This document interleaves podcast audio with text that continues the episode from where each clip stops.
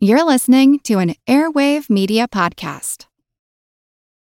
This episode is brought to you by Visit Williamsburg.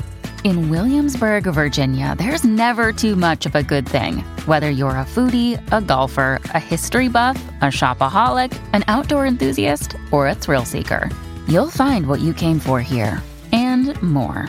So ask yourself, what is it you want?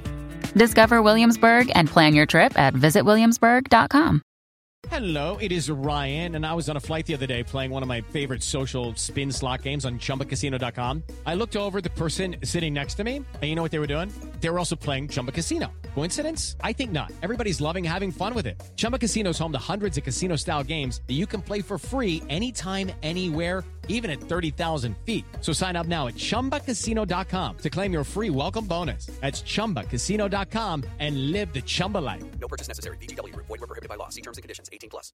It could have been like this. Oh, mysterious primate of the woods. I know our love is forbidden, but let us join our bodies and form a new tribe of hairy ape men with the wisdom of man and the power of beasts. Yeah, girl, you know it. We're going to mix your mitochondrial DNA all up in my nuclear DNA. Or it could have been like this. Oh, mysterious primate of the woods, I have told you already that no means no. I'm sorry, I don't understand your complex spoken language, but I do have a biological imperative right here. Or it could have been like this. I've got several DNA samples here that purportedly came from Bigfoot. Great!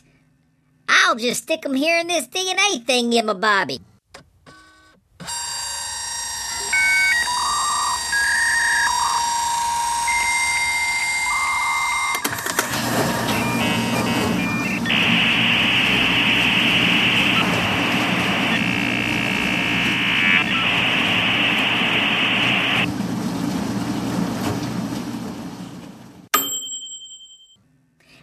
It's done. Wow, this is unbelievable. What is it? It says this is human DNA. You mean we received a contaminated sample? No, it means that Bigfoot's a hybrid between prehistoric Native Americans and a mystery ape. Interesting. I believe this calls for a celebration. Can we get to the bottom of this mystery? Stay tuned. It's actually quite unlike anything we've ever seen before. A giant, hairy creature, part ape, part man. In Loch Ness, a 24-mile-long bottomless lake in the Highlands of Scotland, it's a creature known as the Loch Ness Monster.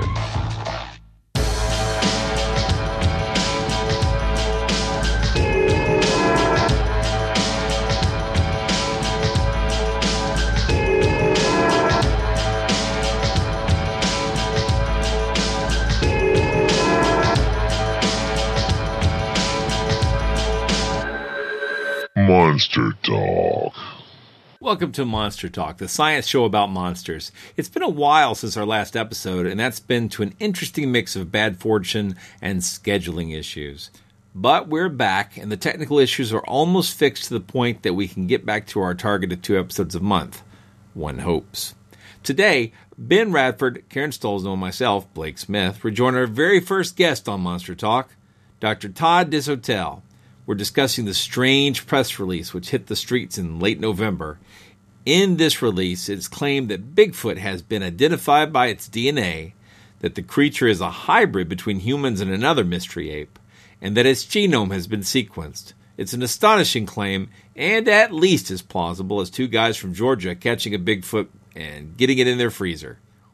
Well, it's been a few weeks. Let's just get to the Monster Talk. This is such a strange story. I've been following this whole Melba Ketchum story, well, like forever. It just seems like it's been several years that there's been this. It could be as much as 5 years that people have been talking about this DNA paper and this DNA research. So yeah, according to the stuff I've read, it's about 5 years long. Yeah, the study. It's been a while, and I've never seen anything, beyond rumors. And then suddenly, Igor Burtsev, who is well, he's the head of the Russian Institute of Hominology, right? But right. I know him mostly as a Bigfoot researcher, and I some of the things he's latched onto and supported have seemed dubious. Dubious is there was a woman I can't think of her name off the top of my head who claimed, I think she lived in Tennessee, and she claimed that Bigfoot came to her and talked to her daily. Oh yeah, yeah, and she seemed like a very nice woman. I'll say that. There are a few of them around. Yeah, yeah, she seemed very nice. I found her statements dubious. Oh, okay, I was going to go with preposterous, but okay, we'll go with dubious. Okay, we'll just try to be polite here. Yeah, and among her claims was that Bigfoot had a speech that. Anyway, so she claimed that Bigfoot could talk, had a language, and I think most people in the Bigfoot world, serious Bigfooters, thought that was an unlikely thing to be true.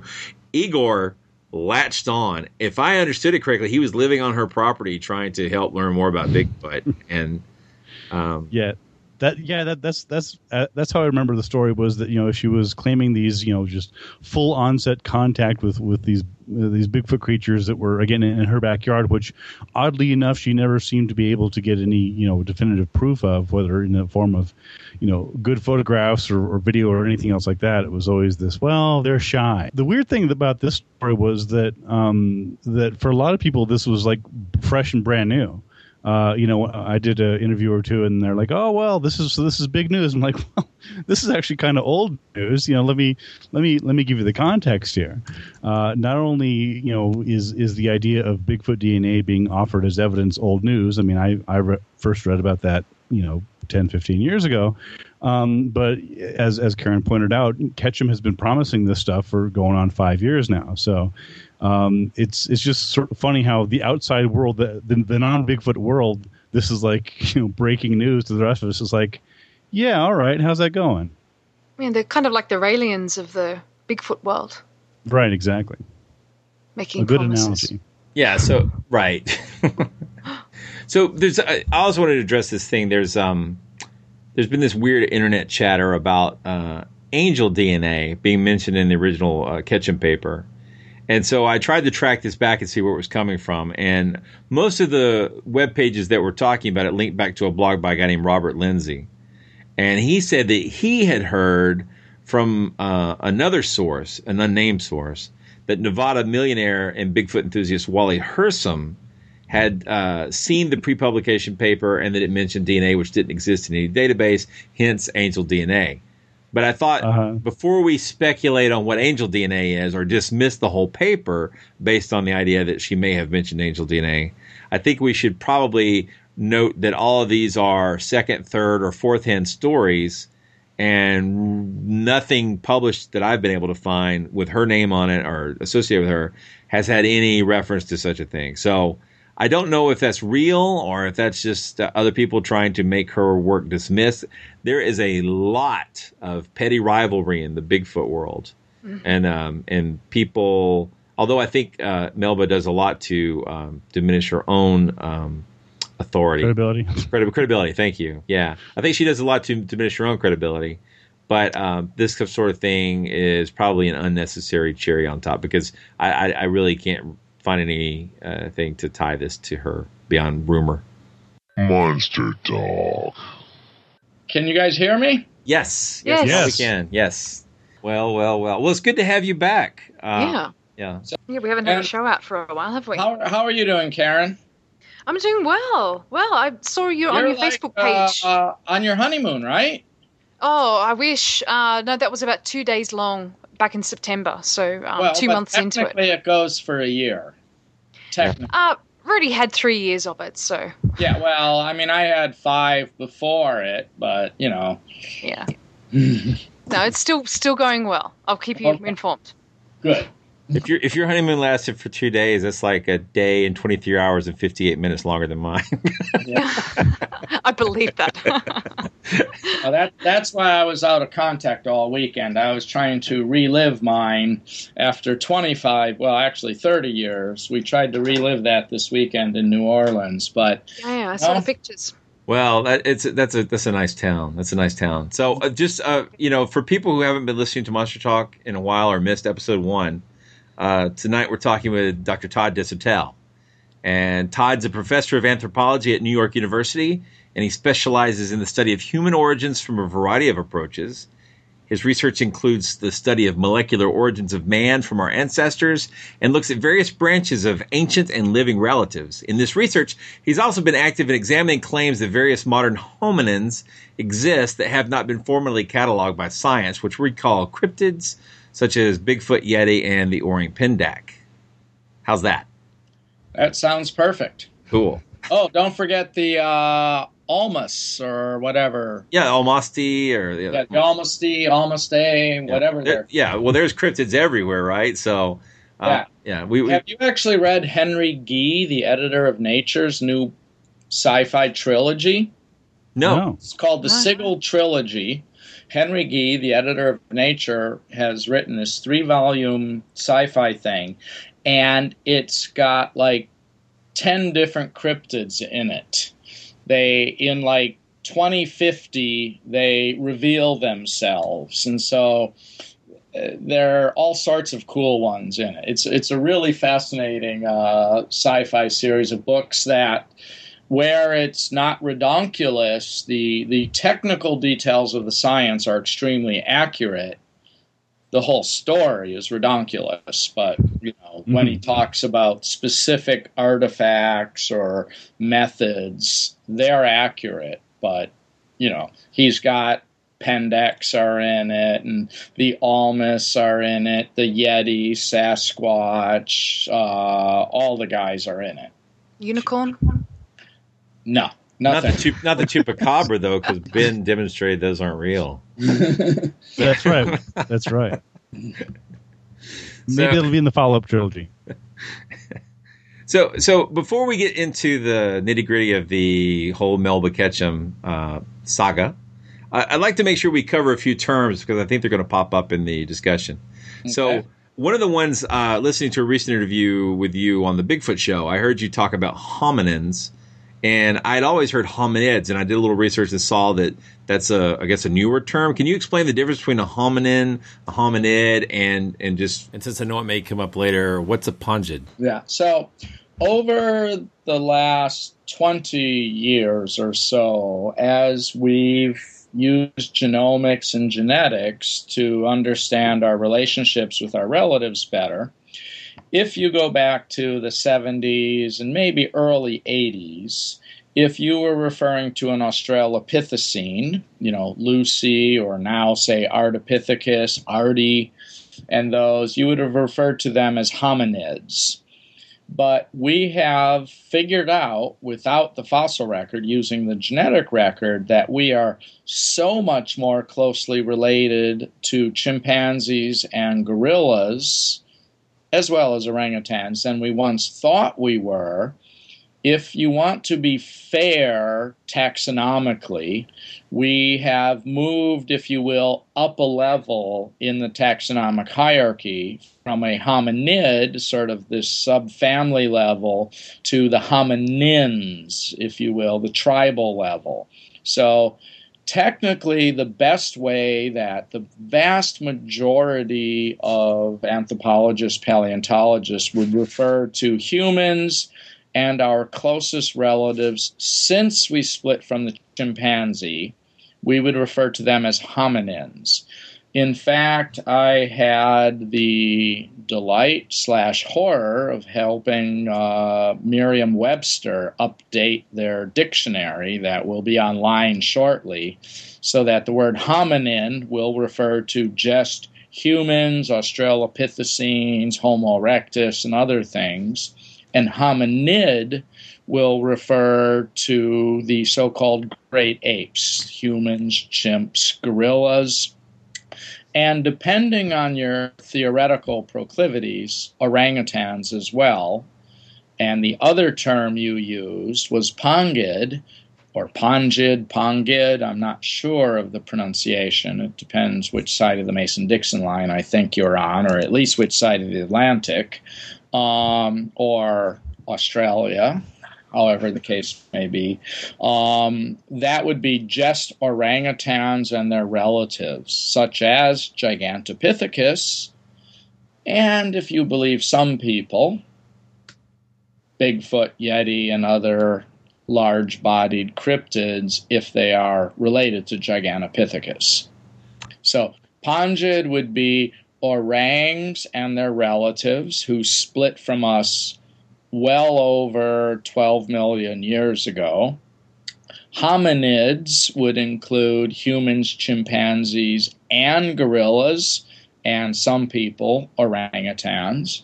And hominins would just be humans, or the genus Homo, the genus Australopithecus, and if you believe in the others, Paranthropus, Kenyanthropus, Ardipithecus, but post 6 million year split from chimpanzee. So hominin is the new hominin, or hominin is the new hominid. And hominy is still for dinner, whereas hominy grits are for breakfast. I get no, it. In fact, hominy would just be humans without chimps. You would not be saying that if you lived near a Waffle House. Yeah, well, I was just side you're on again. Weekend. So I being on a low carb diet, I turned down the grits on all three breakfasts. But yes, hominy would be the sub-tribe that is purely, since humans and chimps are more closely related to each other than gorillas, you need a group that includes humans and chimps that excludes gorillas. And so some people would call hominines, this is obscure science geek talk, hominines would include humans and chimps. Hominini would be humans and panini would be chimps. Wow. But good this God. Is really geeky. No wonder Merriam-Webster wanted you. Wow. Yeah. I wanted to ask about that too, because my background is partially in lexicography. You mentioned some of the horrors of updating the dictionary entry. What were those? Well, they got lots of archaic terminology. First of all, it seems like all of our ancestors were men. Peking Man, Java Man, Kabwe Man, Rhodesian Man, Heidelberg Man. Tilt down man. Huh? Tilt down man. Yeah. Somehow there were no women in our evolutionary history. Mm-hmm. So that was one horror of correcting it. But also some of these terms were 30, 40, 50 years old. And some of the really ancient 1940s and 50s thinking were still there in the dictionary, because I can't remember the last version, but it's like 30 years ago, maybe 40, but not every term has always been updated. So I was dealing, they gave me, I had 240 different terms they wanted me to deal with, mm-hmm. and I had to go back and do like historical analysis on what the hell is this, and oh, in 1930, they were calling, so like the pre-sapiens theory and stuff like that. So in dealing especially with Neanderthals, how did we think about Neanderthals in the 30s and 20s and 40s? We don't use any of that terminology now, but it's still there in the dictionary. And I went back and forth with trying to get them to remove certain terms, which they're loath to do, because you might pick up a 1945 treatise and you need to know what that word means. And so, you know, the typical thing was no longer in common usage. Mm-hmm. So I couldn't expunge a term, but I could turn it into a no longer in common usage. Yeah, that's very interesting. It's very difficult to get words into the dictionary or out of it. Yeah, except there's some really weird stuff they keep adding every year. I see when they have that new, you know, the day where they announce the word of the year or whatever. Mm-hmm. Yeah. There's some weird stuff. What? If it's popularly in usage and it appears a lot on the internet, then they're more liable to put a new word in. Now I fear that which I thought was feminine might be feminid. Yeah, well, that goes along with, Solo Man, Java Man, Peking Man. Speaking of which, why don't you set the stage for us in terms of discussion of genetics, particularly like the difference between nuclear DNA and mitochondrial DNA, especially as regarding how you can tell the lineage of different things. Well, so we have multiple genomes embedded within ourselves that have literally different histories. So if I ask you what your heritage is, I could say, where's your mother from? And you may tell me from this country or this continent. And that's a completely accurate representation of half of your genome, of half your history. But I could say, where's your dad from? And it could be from a completely different place. Yet that's still a completely accurate representation of you. So within most cells of our body, I won't go into the tiny exclusive, differences, but sure. Within almost every cell of your body, you have the DNA within your nucleus. And I'm going to try really hard here. I grew up in Wisconsin, and I pronounce this word poorly, but your nuclear genome, not your nuclear genome. I was teased incessantly throughout grad school about nuclear DNA, but it's nuclear DNA. The 46 pieces of chromatin or the 46 chromatids in your nucleus, but you also carry a special copy of DNA in your mitochondria outside of the nucleus, which is purely inherited from your mother through the maternal line called mitochondrial DNA. And in almost every cell of your body, you have dozens to hundreds of mitochondria in there. Basically, think of them as little batteries of your cell. They're what power the cell. And they each carry several copies of their own genetic material independently of that in the nucleus. Now, the males amongst us have a Y chromosome, the bulk of which we inherit purely from our father. Portions of it actually recombine with the X chromosome, but we're going to ignore that annoying fact, and we'll just talk about the Y chromosome as being paternally inherited. So a portion of your genome comes solely from your mother. A portion of your genome comes solely from your father, and the vast bulk, the other 98.5% of your genome, is what we call biparentally inherited, or 50% of it comes from your mother or father. And that's both the interesting and the confusing part, because it's a mix. So if your mother's from Australia but your father's from Ireland, are you Irish or Australian, or are you both? And what are your kids? They're both. And your grandchildren might have some French and Italian in them or whatever. So all of the different components of your genome tell you an accurate story of your past.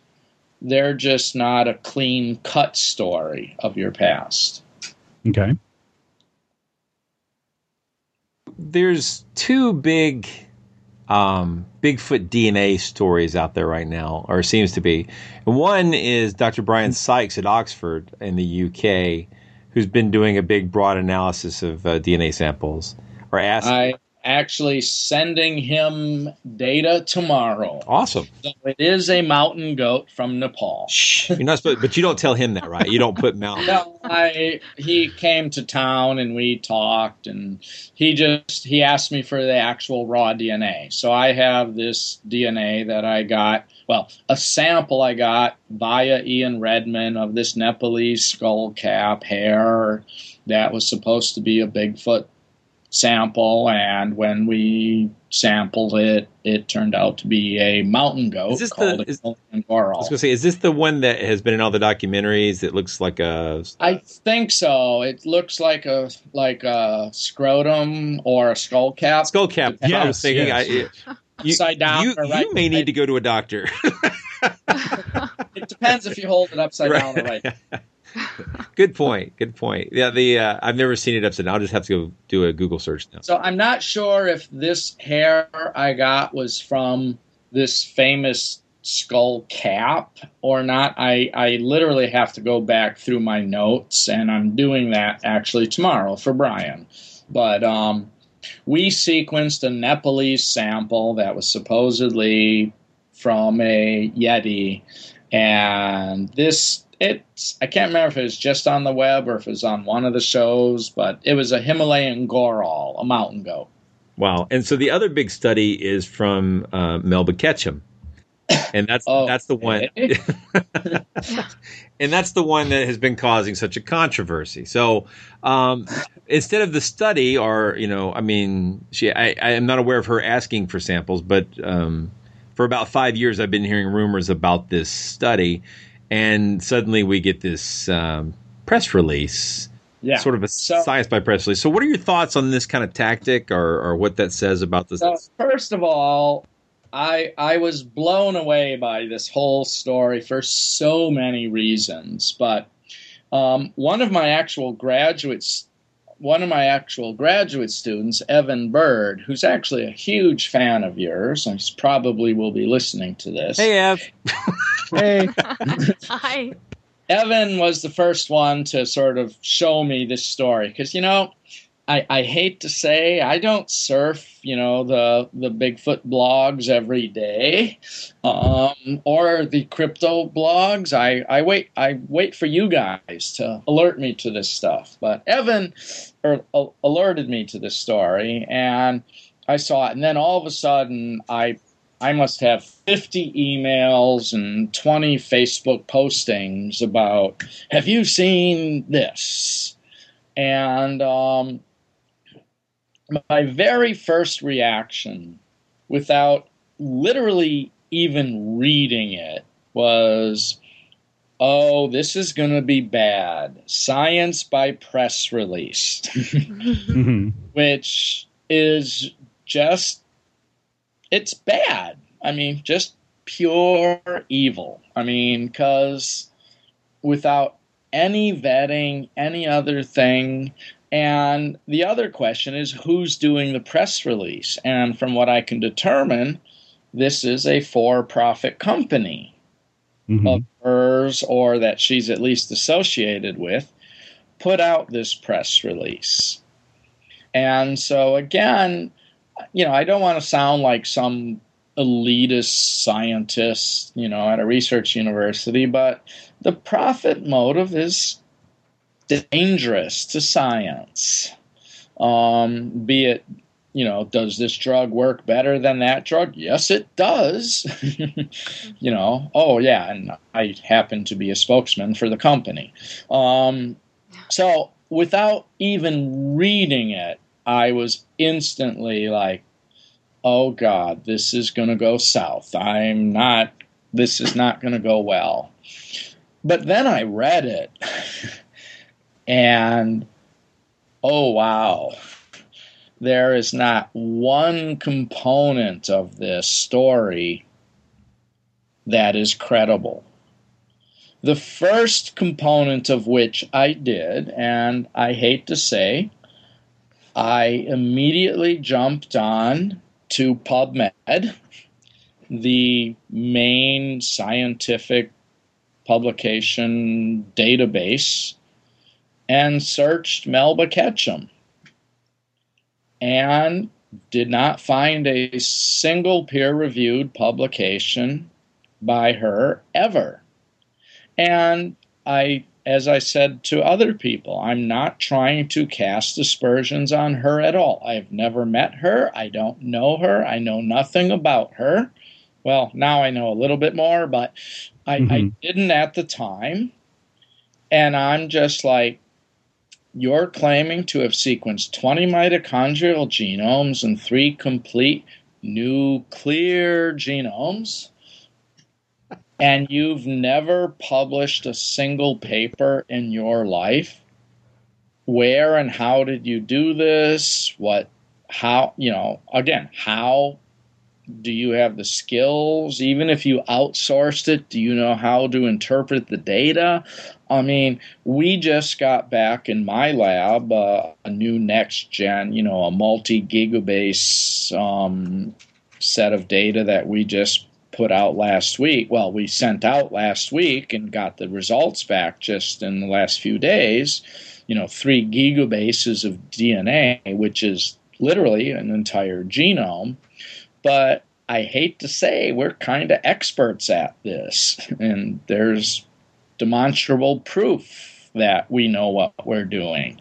To have somebody say, I got 3 Bigfoot genomes and 20 complete mitochondrial genomes without any evidence of their scientific acumen, or did this company do it themselves? Did they outsource it? What technology was used? There's no data. You know, is this Illumina? Is this Solexa? Is, you know, there's a dozen technologies to sequence genomes now. That press release was the least informative press release. It's like Romney's tax returns, you know. There's no data. How, I can't evaluate it, but I can evaluate maybe where it came from, and where it came from has no data. Mm-hmm. So, well, she does, as I recall, I mean, she does claim that she's a veterinarian. I don't doubt that she is, but you know, this is one of the problems that I see, is that I don't doubt that she's a perfectly good veterinarian, but yeah, I don't know that veterinarians have any particular. Well, that's exactly right. Mm. I mean, my vet, when I had my dog neutered and I was about to do a Chupacabra, you know, test, I asked him for my dog's balls, and he gave them to me so that I could have painted DNA to test it.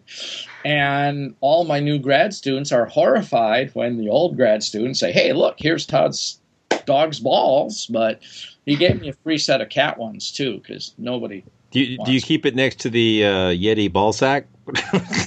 No, it was actually next to my 2 sons' placentas, but, you know, they weren't going to use them, and we needed DNA. And, hey, they are my sons. Hey, good job. Well done, sir. Well done. 14 locust match. I've got a big quote here. It's the money quote from her press release. So our study has sequenced 20 whole mitochondrial genomes and utilized next-generation sequencing to obtain 3 whole nuclear genomes from purported Sasquatch samples. The genome sequencing shows that Sasquatch mtDNA is identical to modern Homo sapiens, but Sasquatch nuDNA is a novel unknown hominin related to Homo sapiens and other primate species. Our data indicate that the North American Sasquatch is a hybrid species, the result of males of an unknown hominin species crossing with female Homo sapiens. So can you possibly help us unpack that? What does that mean? I mean that's the short answer, except the longer answer is, okay, you have purported, as they say, or whatever the term she used, Sasquatch DNA is identical to human mitochondrial DNA. So does Sasquatch was it a hybrid with modern females, which would be one interpretation, or like 50% of the Sasquatch samples I have sampled myself, or sequenced myself, not sampled, sequenced myself, where they turned out to be completely within the range of modern humans. Is this modern human contamination? So there's no, well, I think they mention it in a way that, like, doesn't prove they ruled it out. So just having modern human mitochondrial DNA isn't enough to say, you know, these guys were hybridizing. When then they say unknown primate DNA, how do they know that? I mean, again, without data, you know, I hate to keep coming back to the concept of data, but, you know, this Damn you expecting data. What's wrong with you? This is what we do in science. We analyze data. And with no data, I can't refute them. I can't support them. I can't do anything. But one of the things they said was an unknown primate species or hominin. And if I'm not mistaken, it somewhere said 15,000 years ago. And I can't remember, Karen, if that was directly in the quote you just read or another. No, it's in another paragraph. Yeah. But they said 15,000 years ago. Well, we've been us, you and me, and, you know, so Ben, Blake, Karen, and I, and everybody else on the planet has been us for at least 200,000 years. And so 15,000 years it's a drop in the evolutionary bucket. It's anything split from us 15,000 years ago is us. Anything split from us in the last 200,000 years ago is us. So that's where, like, my hackles, is that a word? Yeah, my hackles got raised was when that 15,000-year date was proposed. Because that's us. I mean, that could be a Native American. That could be anything. And when they say different from what, whom, you know, it, again, I can't refute this. Well, I can refute the story that there's an unknown primate that split from us 15,000 years ago. That is absolutely refutable. Because we were us 15,000 years ago. We were us 200,000 years ago. If they would have said, oh, this split 1.5 million years ago, if they had been smart, they could have gotten away with keeping the story going for a few more months till this surreptitious peer-reviewed journal publishes it or not. The other thing I got to say, and I hate to say it, this isn't a giant field, you know, molecular primatology. I'm actually on the board, you know, the editorial board of several journals. If this was really submitted to a true scientific peer-reviewed journal, I'll give you a 95% probability I would have either been sent it or somebody. Peer review is not perfect. We talk with each other when we're not supposed to, but we do. I would have heard about this if it had literally been submitted to a legitimate peer review journal. And I'm skeptical of that claim as well. Because their best claim at the end of this is going to be, oh, they were biased against us, and so they wouldn't publish it. You know. But unless they show the correspondence of here's the actual submitted article, here's the proof we submitted it to journal Y or X, I hate to say, and again, I'm not trying to cast aspersions upon this person who I've never met, but this is not how you do science for sure. And so I don't believe it's been submitted to a peer-reviewed journal, or if it is a peer-reviewed journal, it's a peer-reviewed journal of people who are looking for Bigfoot. There are some. Yeah, yeah. I was gonna say the Ketchum. So, like everything that's happened with Ketchum, she's had a lot of like intermittent press releases and Facebook posts and other things that have put her into sort of the cryptozoological news, and all of them, you know, it would be things like. She talks about how she's been blessed with the opportunity to watch Bigfoot, but not be able to take pictures of them. And it's like, well, okay, I'm willing to let that go if, you know, that has nothing to do with her paper, right? And so, like, if she's doing a DNA study and she thinks she sees Bigfoot every day and they're playing, but she can't photograph them, I'm okay with that. Let's see the study. You know, let's see the DNA. Let's see the results, right? In this particular case, go ahead. If she's claiming that this nuke DNA is different, send me a couple thousand bases. I mean, literally, I need a couple thousand ACs, Gs, and Ts. It will take milliseconds to search that against the human and every other primate and every other known life form database to see where it falls. So, again, you can't do this by press release and make this claim. It's you gotta show A, C, Gs, and Ts. And it's literally, I can sit here right at my keyboard right now. You give me 50 or 100 or 1,000 bases worth of data. In milliseconds, I'll tell you what its closest match is.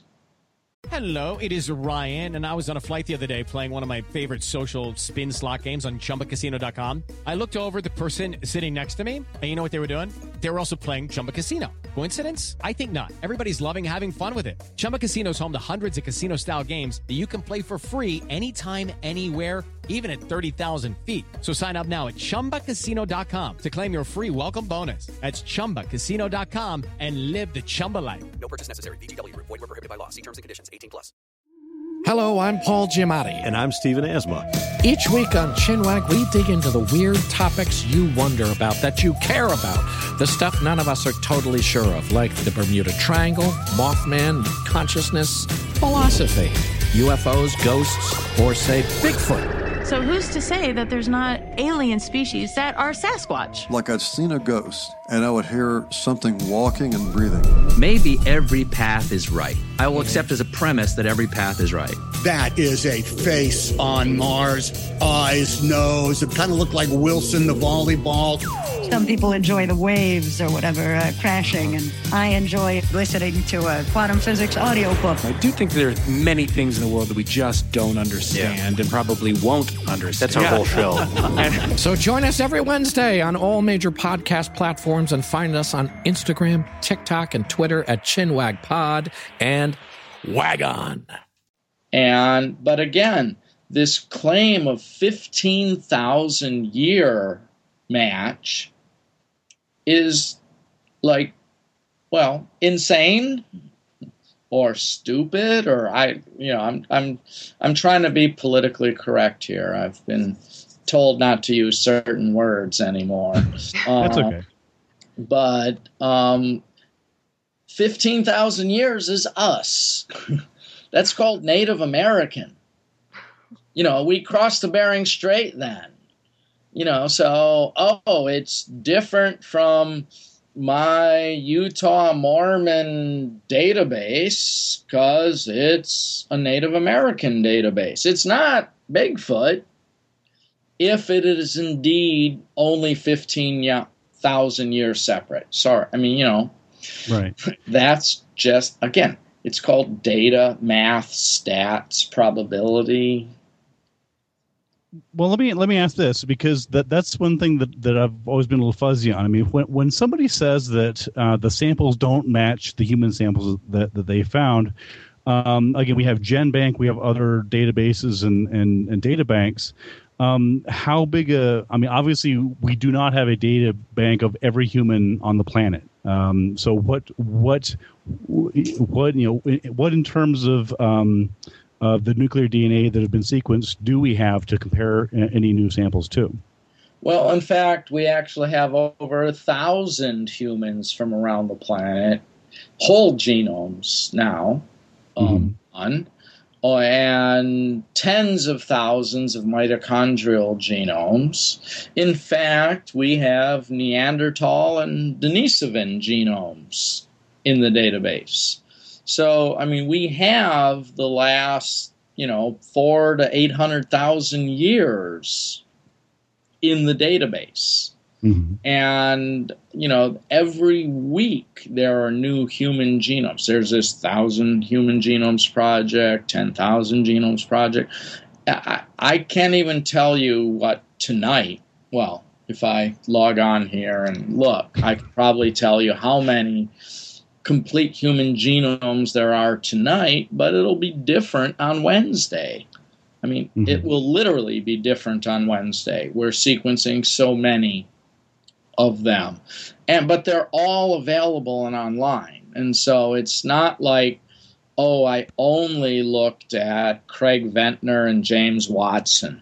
I mean, that was the original sort of two, right? And now it's like, well, you got Archbishop Tutu, and you got 5 San Bushmen, and you got 12 pygmies from Zaire, and we got genomes up the wazoo, and we can look at, 15,000 years, that's nothing. That's literally the Americas, the New World. We call it the New World for a reason, because it's so recent. Mm-hmm. It's not even on our maps of human evolution. The last 15,000 years, when I teach human evolution, I don't even talk about the New World. I talk about getting out of Africa 50,000 years ago into Europe and Asia. And I never make it by the end of the semester to, Oklahoma. Just not on the list, because it's so recent in evolutionary times. But that's that 15,000-year date. I have a quick question. I'm not in any way a biologist, but I do watch a lot of PBS. And I have the last sentence in that quote says, our data indicate that the North American Sasquatch is a hybrid species. Specifically, it's the result of males of an unknown hominin species crossing with female Homo sapiens. But previously in the quote, it says the genome sequence shows that Sasquatch mitochondrial DNA is identical to Homo sapiens. So if that's true, wouldn't the only way you could make that conclusion about the crossbreeding be that if the mitochondrial DNA came from a human? But if they were identical, how could you tell if the mitochondrial DNA came from a human or a Bigfoot? No, so that's the only single credible point in this whole thing. Cool, that's what I wanted to know, because this right. PBS is not enough sometimes. But if it was truly a hybrid, so if Sasquatch was boffing modern females 15,000 years ago in North America, their offspring would have modern human North American DNA. And so that's what they're claiming. But their Y chromosomes and the rest of their gene, their Y chromosome would be Sasquatch, and 50% of the nuke genome would be Sasquatch. So the only theoretically credible part of the story is the hybridity. That, and we see this all the time. We have numerous primate species that they have the mitochondrial DNA of a closely related species, because more or less at the origin of the species, they were hybridizing because, well, when they weren't quite separate species, you're just mixing and matching, but they picked up the mitochondrial DNA from one of the two species. Right. So that's credible. I get it now. I'm reading it again now. So this goes back to what Ben was asking later on. So, which is that they are saying that all Sasquatches are human hybrids with some unknown other creature. Well, at least the ones they got. Yeah. So, you know, they claimed 3 Sasquatch or nuke DNA, and I presume amongst their 20 mitochondrial DNA that it's 3 of those mitochondrial, that their nuke samples were also mitochondrial, so that they can make that claim if they're at all credible. But again, that's another issue. So are we missing something, or is Ketchum actually positing 2 unknown animals? She is positing an unknown primate 15,000 years ago, at least according to the press release, that there is an unknown primate species that's not human 15,000 years ago that, you know, hybridized with humans. And, you know, again, that's one of many of my problems with this story, is that 15,000 years ago, there is no need to posit an unknown primate species, because that was us 15,000 years ago. Unless she can show me data that this primate species is many, many percent different from us, then it's us. I mean, we're variable. Look around the world. We're variable people.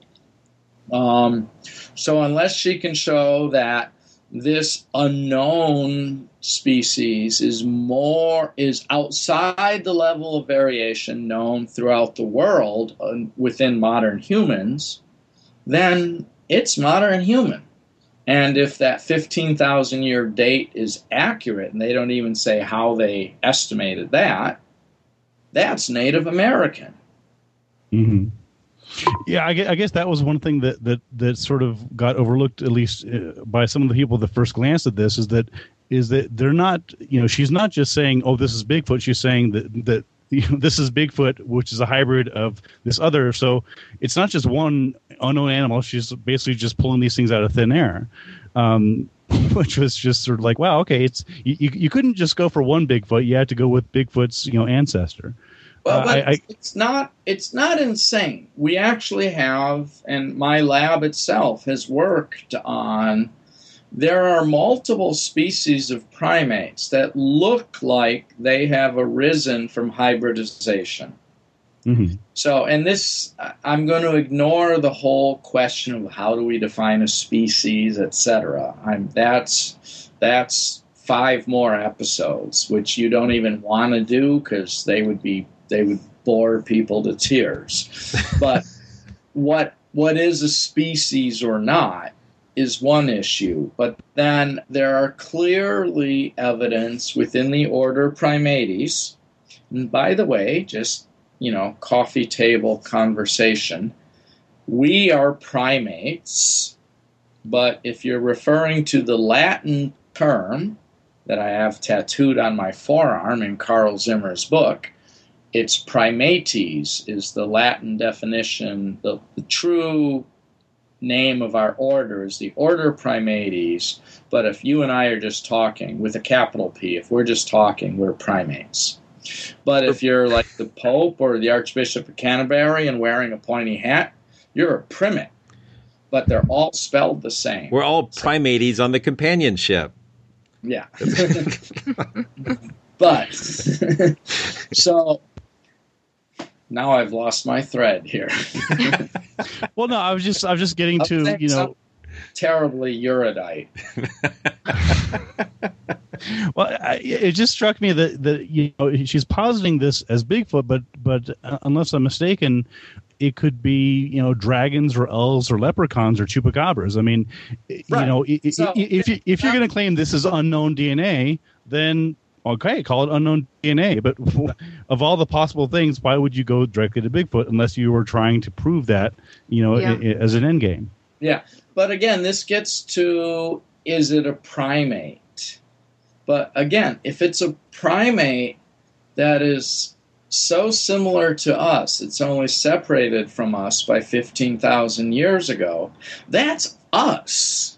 I mean, depending on where Ben, Blake, and Karen are from, and I'm from, the four of us could have more than 15,000 years of separation. I mean, no problem. I mean, even I know that we're all of European extraction. Even then, we got 50,000 years of common ancestry since we left Africa, not counting going back to Africa. So unless, you know, the other three of you are a quarter Irish, British, German, and French, I might be 20 or 25,000 years separate from one of you. But Ketchum's claiming 15,000.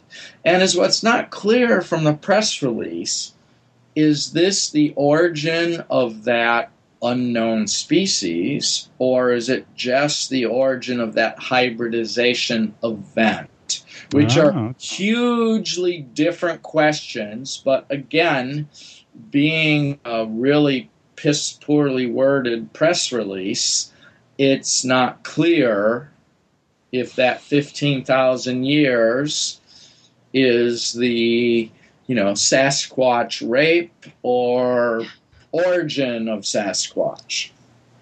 It teaches us one thing, which is if you're going to make love to a Sasquatch, wear protection, because you could spawn a whole new situation here. Whole nother press release. They'll tear you in half. Yeah. That's a whole nother issue. Unless they're like gorillas. No, don't go there. Gorillas are spectacularly unwell endowed. Yeah. So what does this mean? Okay. Besides the fact that it's not plausible, we've kind of dug into the point now where it's like, here's part that is plausible, but in the context of the whole, it seems highly implausible. What would it mean to you? Like if you found completely unknown DNA, they did say unknown primate, so we're already limiting it to that. I think I missed that. We're limiting it to the last 70 million years. Right. But that's still a pretty broad, you know, brush stroke there. But no, so again, I've talked with my lab when they'll talk to me about cryptids, which is every now and then. We have, because we've done so many samples, we have puzzle. It's fascinating concept. How do you identify an unknown? And my lab has been involved in identifying a new subspecies of chimpanzee, a new subspecies of chimpanzee, new species of monkeys, even this past summer. This is a real important, interesting issue for a whole bunch of reasons. So we don't actually take this, well, we take most of cryptozoology lightly, but we still apply the very same methods to doing it. So I'll hand somebody an Orang Pendek hair and they'll roll their eyes. Do I really got to do this? And I'm like, yeah. And they will, and they'll sequence it and see what it shows up. And, you know, well, it's explainable. You know, it's an orang, it's a gibbon, it's a human, it's not an unknown pongid or hominin or hominid or primate. So you give me 50 bases of DNA, I'll tell you if it's primate or not. It might not be enough to tell which primate it is. I might need 100 or 1,000 bases to say it's human, or it's chimp, or it's gorilla, or it's related to an orangutan, but not an orangutan, which would be cool. I mean, that's what the speculation is, if any of this Bigfoot Yeti stuff holds, I mean, the most credible of the super long shot hypotheses is that this is Gigantopithecus. You know, because otherwise you got to turn a chimp or a gorilla or a human into an 8-foot whatever beast. But if the most credible hypothesis is that this is related to Gigantopithecus, we know from the fossil record that Gigantopithecus is related to orangutans. And, you know, I'm perfectly, if I get a sequence of DNA that says it's more closely related to an orangutan than a human, but it's separated from millions of years from the orangutan, there's either an unknown orangutan running around the world somewhere, or Bigfoot's real. You know, that's all it takes. Mm-hmm. You give me a orangutan a sequence more closely related to an orangutan that's not an orangutan from North America, I will become a believer, but I've not had that yet. And I got to make sure it's not just an escaped orangutan. So it can't be like orangutan DNA. You know, it can't be, what's Clint Eastwood's buddy, Clyde? Clyde, right. Yeah. It can't just be Clyde's offspring. Yeah, we got to be careful not to go off on a ring of tangent. Yeah. Right turn, Clyde. Okay. You're going to go there. Moving on. So it seems that we know little or nothing about the origin of the samples. So how big a problem is this? We know nothing about them. So again, if these were blood samples, these were hair samples, they were collected in Texas, they were collected in Oregon. Given the lack of, data, I would normally dismiss this except for the fact that it's on HuffPo, CNN, and BBC. It's like, dudes, don't your science correspondents vet stuff? No. Right, clearly. I mean, the Kardashians are on every day. Yeah. Yeah. You know, this is not a new story. You know, as you know, and I think all of us know, and probably many of our listeners know, the stories have been around for a long, long time about alleged DNA samples. And usually what they come back, or actually invariably what they come back, is either unknown or unidentified. So wait, it's samples? Alleged Sasquatch and Yeti samples, DNA samples. And so, and of course, you know, as you know, I certainly never get tired of explaining to people, just because something is unknown or unidentified doesn't mean Bigfoot. But can you give us some of the reasons why a given DNA sample might come back unknown or unidentified? Well, so I've done several shows and other analyses where we just literally didn't get DNA out of the sample.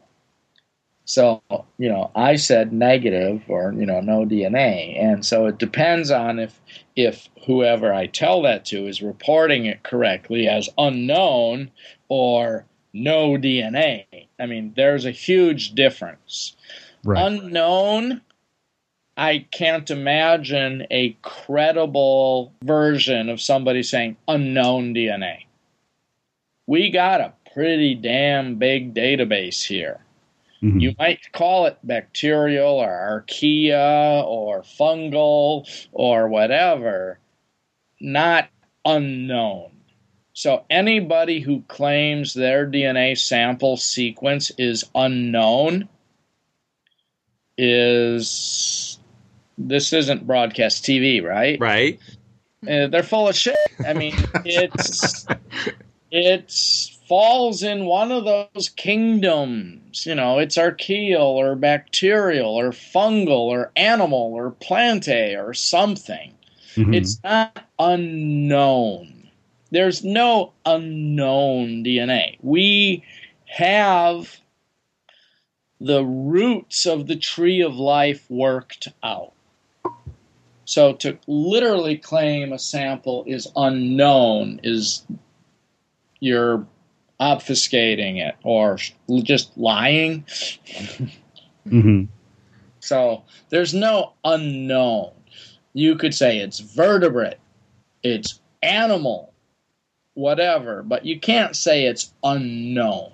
Because it doesn't have a 100% match with human or chimp or orang, that's called variation. That's the four of us, you know. But you can't call it unknown. And that's, I've seen this. They're like, oh, it didn't match GenBank. It's unknown. What did it most closely match? Well, human, you know. Okay, fine, human. Leave me alone. Yeah, no, but I mean, it's, so that is another, that's a huge, huge problem in just sort of playing semantics. We did not find this DNA in the database. Well, that's because you're not in it. You've not been arrested yet.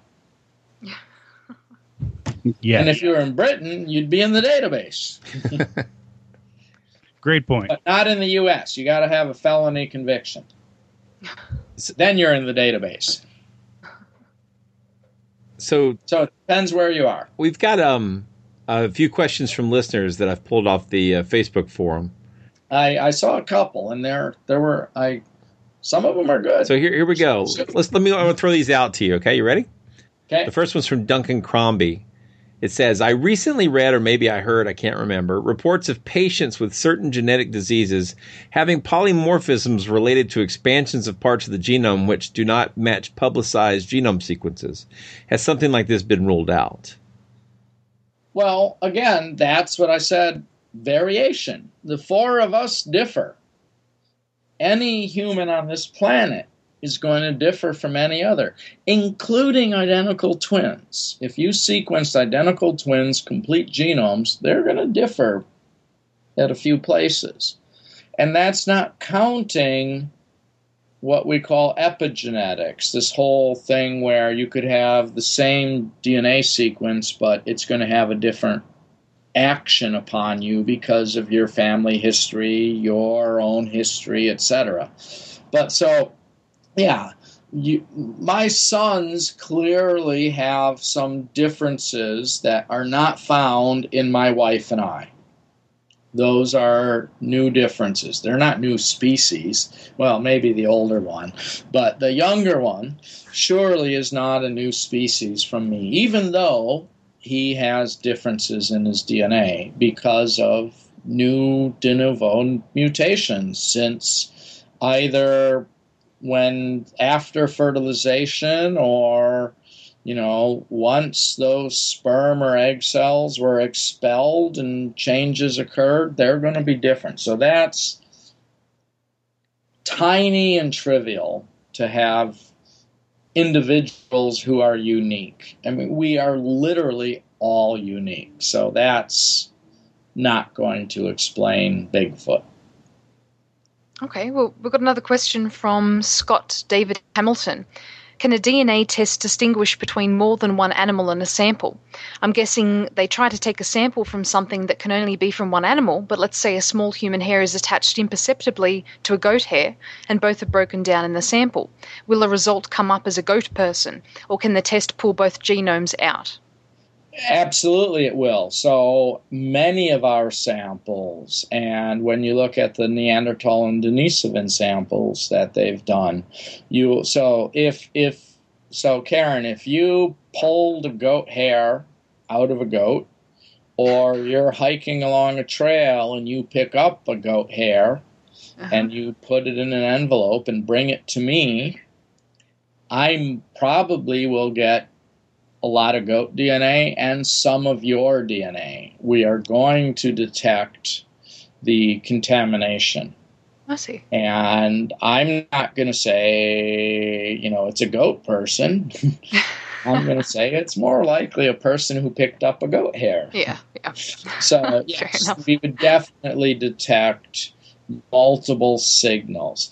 And the really important thing here is we could look at certain parts of the genome which you only have one copy of, you know, that you're very unique for. Mm-hmm. And I could see the same gene. I got the goat version of the gene and the human version of the gene for the very same region of the genome for which there's only one copy in the genome, and I'll know that I have a mixture of two genomes, not a hybrid. All right, we got one other question also from Scott David Hamilton. His question is, what does it mean when crypto-friendly sources say that some or another DNA sample is human, whether this or that area of the genome isn't? Are those significant anomalies or just expected variants? So about, I can't remember if it was in very late 2010 or early 2011, the gorilla genome was sequenced, and several years earlier, the chimp genome was sequenced. It turns out, as I was saying earlier to you guys about what's your mom's history, what's your dad's history, you know, they're both your histories. If we go back 6 or even 8 million years, some parts of our, so while you and I, modern humans, are more closely related to chimpanzees than chimpanzees are to gorillas, a certain percentage of our genome is actually more closely related to that of gorillas, and a certain percentage of the chimpanzee's genome is more closely related to that of gorillas. Because in evolutionary times, humans and chimps splitting approximately 6 million years and gorillas splitting from the two of us about 8, only about 70% of the genome has this clear signal of human and chimp. 15% of the genome says human gorilla and 15% of the genome says chimp gorilla. And so for closely related species, there is what you could misinterpret as a mixture, which is really just our long-term, slightly confusing evolutionary history. Again, literally the difference between your mom's side of the family and your dad's side of the family, but going back to gorillas and chimps. Does that make sense? It does. Yeah. Mm-hmm. Okay. We've got one more question. I'm going to have to. I'm going to extrapolate again. His question, I think, is partial. He's asking about the number of chromosomes being the same, and I assume he's talking about the fact that humans have 46 chromosomes, whereas gorillas, chimpanzees, and orangutans have 48. And so we don't really know from the press release what the. I'll fess up to one of my grand theoretical failings. About, I can't remember if it was 2006 or 2008, I predicted Neanderthals had 48 chromosomes, just like chimpanzees, gorillas, and orangutans. It was just a theoretical prediction, but at that time, we didn't think we had hybridized with Neanderthals at all. And yet we know we overlapped with them. We know we're very similar. Karen, you're from, is it Australia or New Zealand? Can't remember. Australia. So, sheep and humans, things happen. So it seemed extraordinarily unlikely that humans and Neanderthals never mated. And yet, until 2 years ago, we had no evidence of that genetically at all, even though we had ancient mitochondrial DNA from 25 Neanderthals. There was no overlap.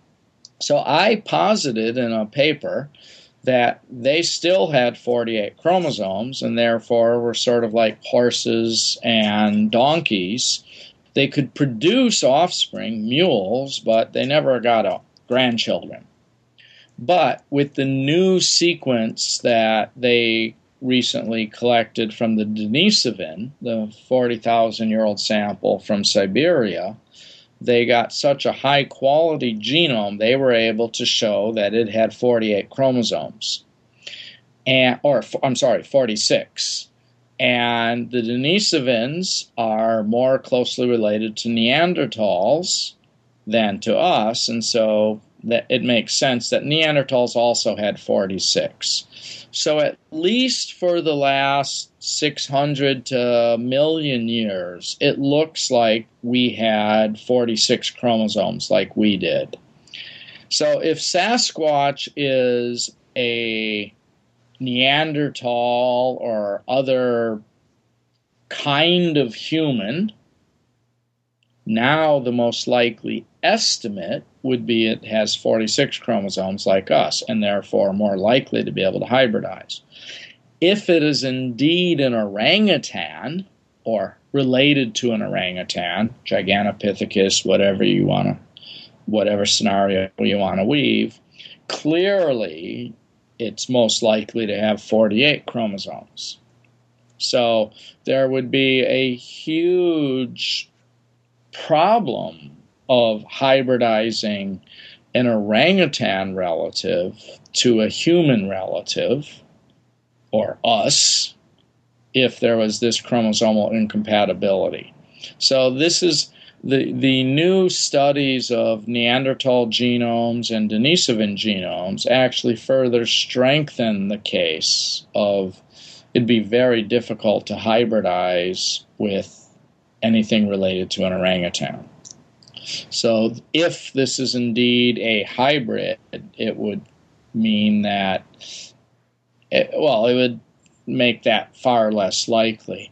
If Sasquatch was a pongid or a pongene, i.e. related to Gigantopithecus, it would sort of force Sasquatch to be related to humans and Neanderthals, in which case they became giants, as opposed to starting out giants and just remaining that way.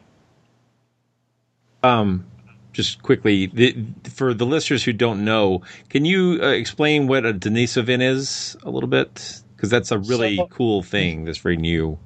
So the Denisovans are a new group. We haven't even given them a species name, so we just call them Denisovans, much like we say the word Neanderthal. So about 3 years ago, literally a pinky finger of a young girl and two molar teeth were discovered in a cave in Siberia that dates to, if I'm not mistaken, about 40,000 years ago.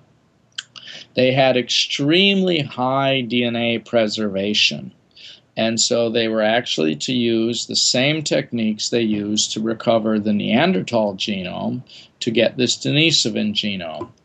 And it was very shocking that it turned out the Denisovan genome was related to the Neanderthals, but quite distantly, and even more distantly related to us. So it looks like to oversimplify it, a couple 100,000 years ago, you had Neanderthals living in Europe, a group we're just temporarily naming Denisovans living in Asia, and then modern humans living in Africa. Yet we all hybridized to a very tiny amount when modern humans left Africa, when they ran into Neanderthals in Europe or Denisovans in Asia. There were a few mating events. This wasn't, Clan of the Cave Bear. This was a couple dozen events over thousands of years of mating, so that some people have a couple percent of their DNA, but not a lot of it. But this is, we have the tip of a pinky and two molar teeth, which just don't tell us anything about these people, except we have their whole genome. We know that they had relatively dark skin,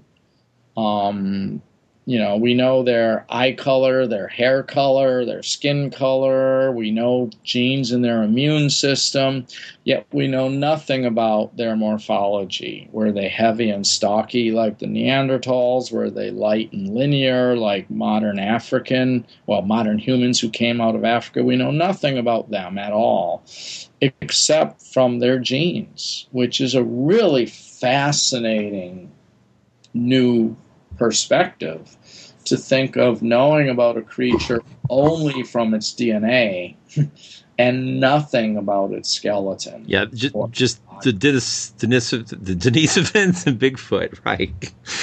Yeah. I quick question while I got you here. I know Ben and Karen have some closure stuff, but seriously, I keep hearing, you know, we share between 96 and 98% of the same DNA as chimps. And then I also keep hearing we share about 4% of the DNA with Neanderthal. How does that make any sense? Well, okay, so here's the difference.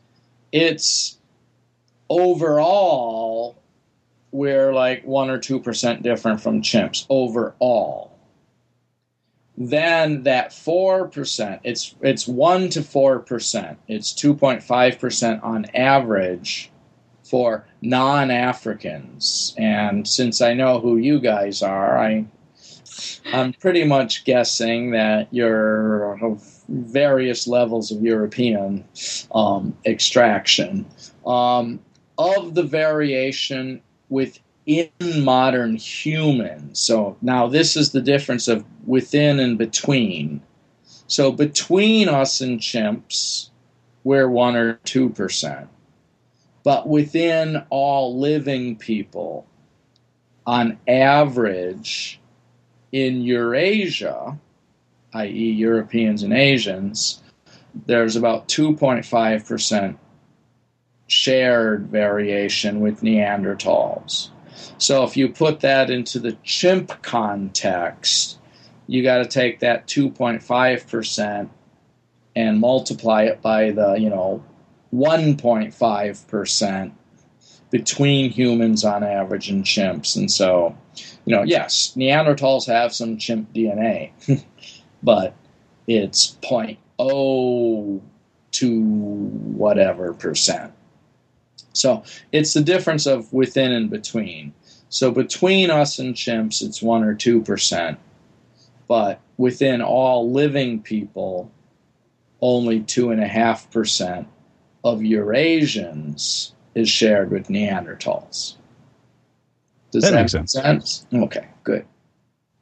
All right, I got one question for you, just sort of one last question in terms of the wrap-up on all this. Again, these claims about Bigfoot DNA have been around for a while. The Ketchum results in particular have been brewing or stewing or festering for 5 years now. What do you think? What do you think is going to come of this? If we interview you and if we're all talking in 5 or 10 years and we're looking back on the Ketchum DNA fiasco, what do you think we're going to be talking about? Well, my maximum likelihood or my most likely guess is that this is a fraud or bull. I'm sorry. Again, without any data, there is nothing credible about this story. So if this was a prominent DNA researcher who had multiple publications and had demonstrated sequencing other animals' genomes and all this other stuff, I want to really see this paper. Mm-hmm. Without any data. I mean, what technology was used to do these genomes? How did they analyze? I mean, you're asking me to just guess about a blind claim with nothing to back it up. But the problem is, if I wanted to screw with people, I could make some claims that would cause people to mull over them for months, if not years. But this 15,000-year-old unknown primate mating with humans, that alone is suspicious because it doesn't seem possible. You know, so the whole picture put together, and this is prior to Googling Ketchum. It only got better from there, right? Oh, flying spaghetti monster. If Jeff Meldrum said, my colleague at the University of Idaho in the biology department sequenced this and told me this, I would have to listen to it and then say, show me the data. But with a press release from a private for-profit company, who knows if they're getting paid for interviews, etc. You know, I'm not there. Let's call me Skeptic Dude. Well, just a final question, Todd. You were actually our very first guest on the show. And since the third or fourth show, we've been asking our guests to tell us what their favorite monster is. So, Todd, what's your favorite monster? The Mongolian deathworm. That's a good one. Oh, yeah. Nice choice. Have you seen the pictures? It's straight out of Dune. Yeah. You know, Adam Davies, he's my bro. He's a friend. I've analyzed his samples. I'm hoping to work with him in the future. And I want to go to Mongolia. I'm a big Genghis Khan fan. My dog's name is Temujin, after Genghis Khan. He's a golden retriever after the Golden Horde. I want to see one of these Dune creatures. Awesome. I hope you get the chance to. If anyone can find it, yeah. Watch out for the lightning and the death. Is it the glade? Yeah, well, you know, there's that. But I'm ready to go to Mongolia and look. And if not, I just have some awesome vistas to remember and look over. Yeah. While drinking fermented mare's milk. Yeah, it was right. Yak urine or something. Yeah. I think if it poops lightning and spits death, or is death glare? It just sounds like Pecos Bill. It's like, exactly. Yeah. Awesome. I think I met that guy in New Orleans on Saturday night. Well, Todd, I mean, honestly, we've been looking for an excuse to have you back, so it's really great for you to join us on this, and really appreciate it. It was a wonderful interview. So, again, I can't talk about it on air, but maybe in a year to 18 months, we will do an awesome one again. Awesome. Can't wait for it. You and other mysterious scientists with their I can't talk abouts it. What is that? Well, I learned this from NASA. They're like, oh, we got a huge announcement, maybe. Maybe. Yeah, possibly, yeah. Or maybe not. Yeah, could be, yeah.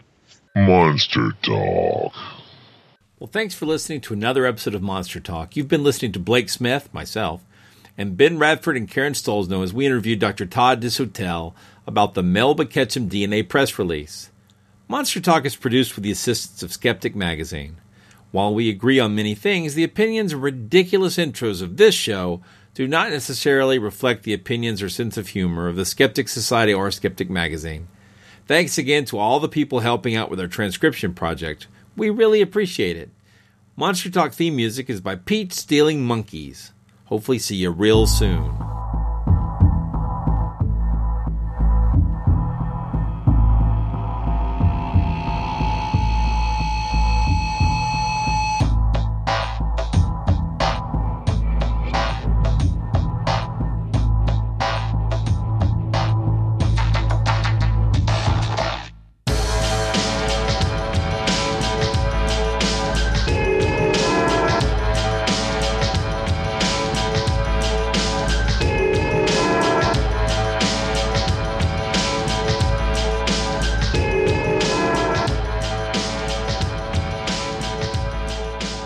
Did you know that you can now subscribe to Skeptic Magazine digitally? Just grab our free Skeptic Magazine app, currently compatible with iOS, Android, PC, Mac, Kindle Fire HD, and BlackBerry Playbook. Head over to skeptic.com/magazine/app to find out more and download more of your favorite Skeptic content. Right, and you said Ron Lindsay there earlier, didn't you? Did I? Robert no. Lindsay. Robert Lindsay. No, just joking. No. Oh, you're making a joke. Sorry. Yeah. You're taking because it wasn't a bad pun. You're taking the piss out of me. That's Australian for asshole. Yes, it is. Hello, it is Ryan, and I was on a flight the other day playing one of my favorite social spin slot games on ChumbaCasino.com. I looked over at the person sitting next to me, and you know what they were doing? They were also playing Chumba Casino. Coincidence? I think not. Everybody's loving having fun with it. Chumba Casino is home to hundreds of casino-style games that you can play for free anytime, anywhere, even at 30,000 feet. So sign up now at ChumbaCasino.com to claim your free welcome bonus. That's ChumbaCasino.com and live the Chumba life. No purchase necessary. VGW. Void where prohibited by law. See terms and conditions. 18+.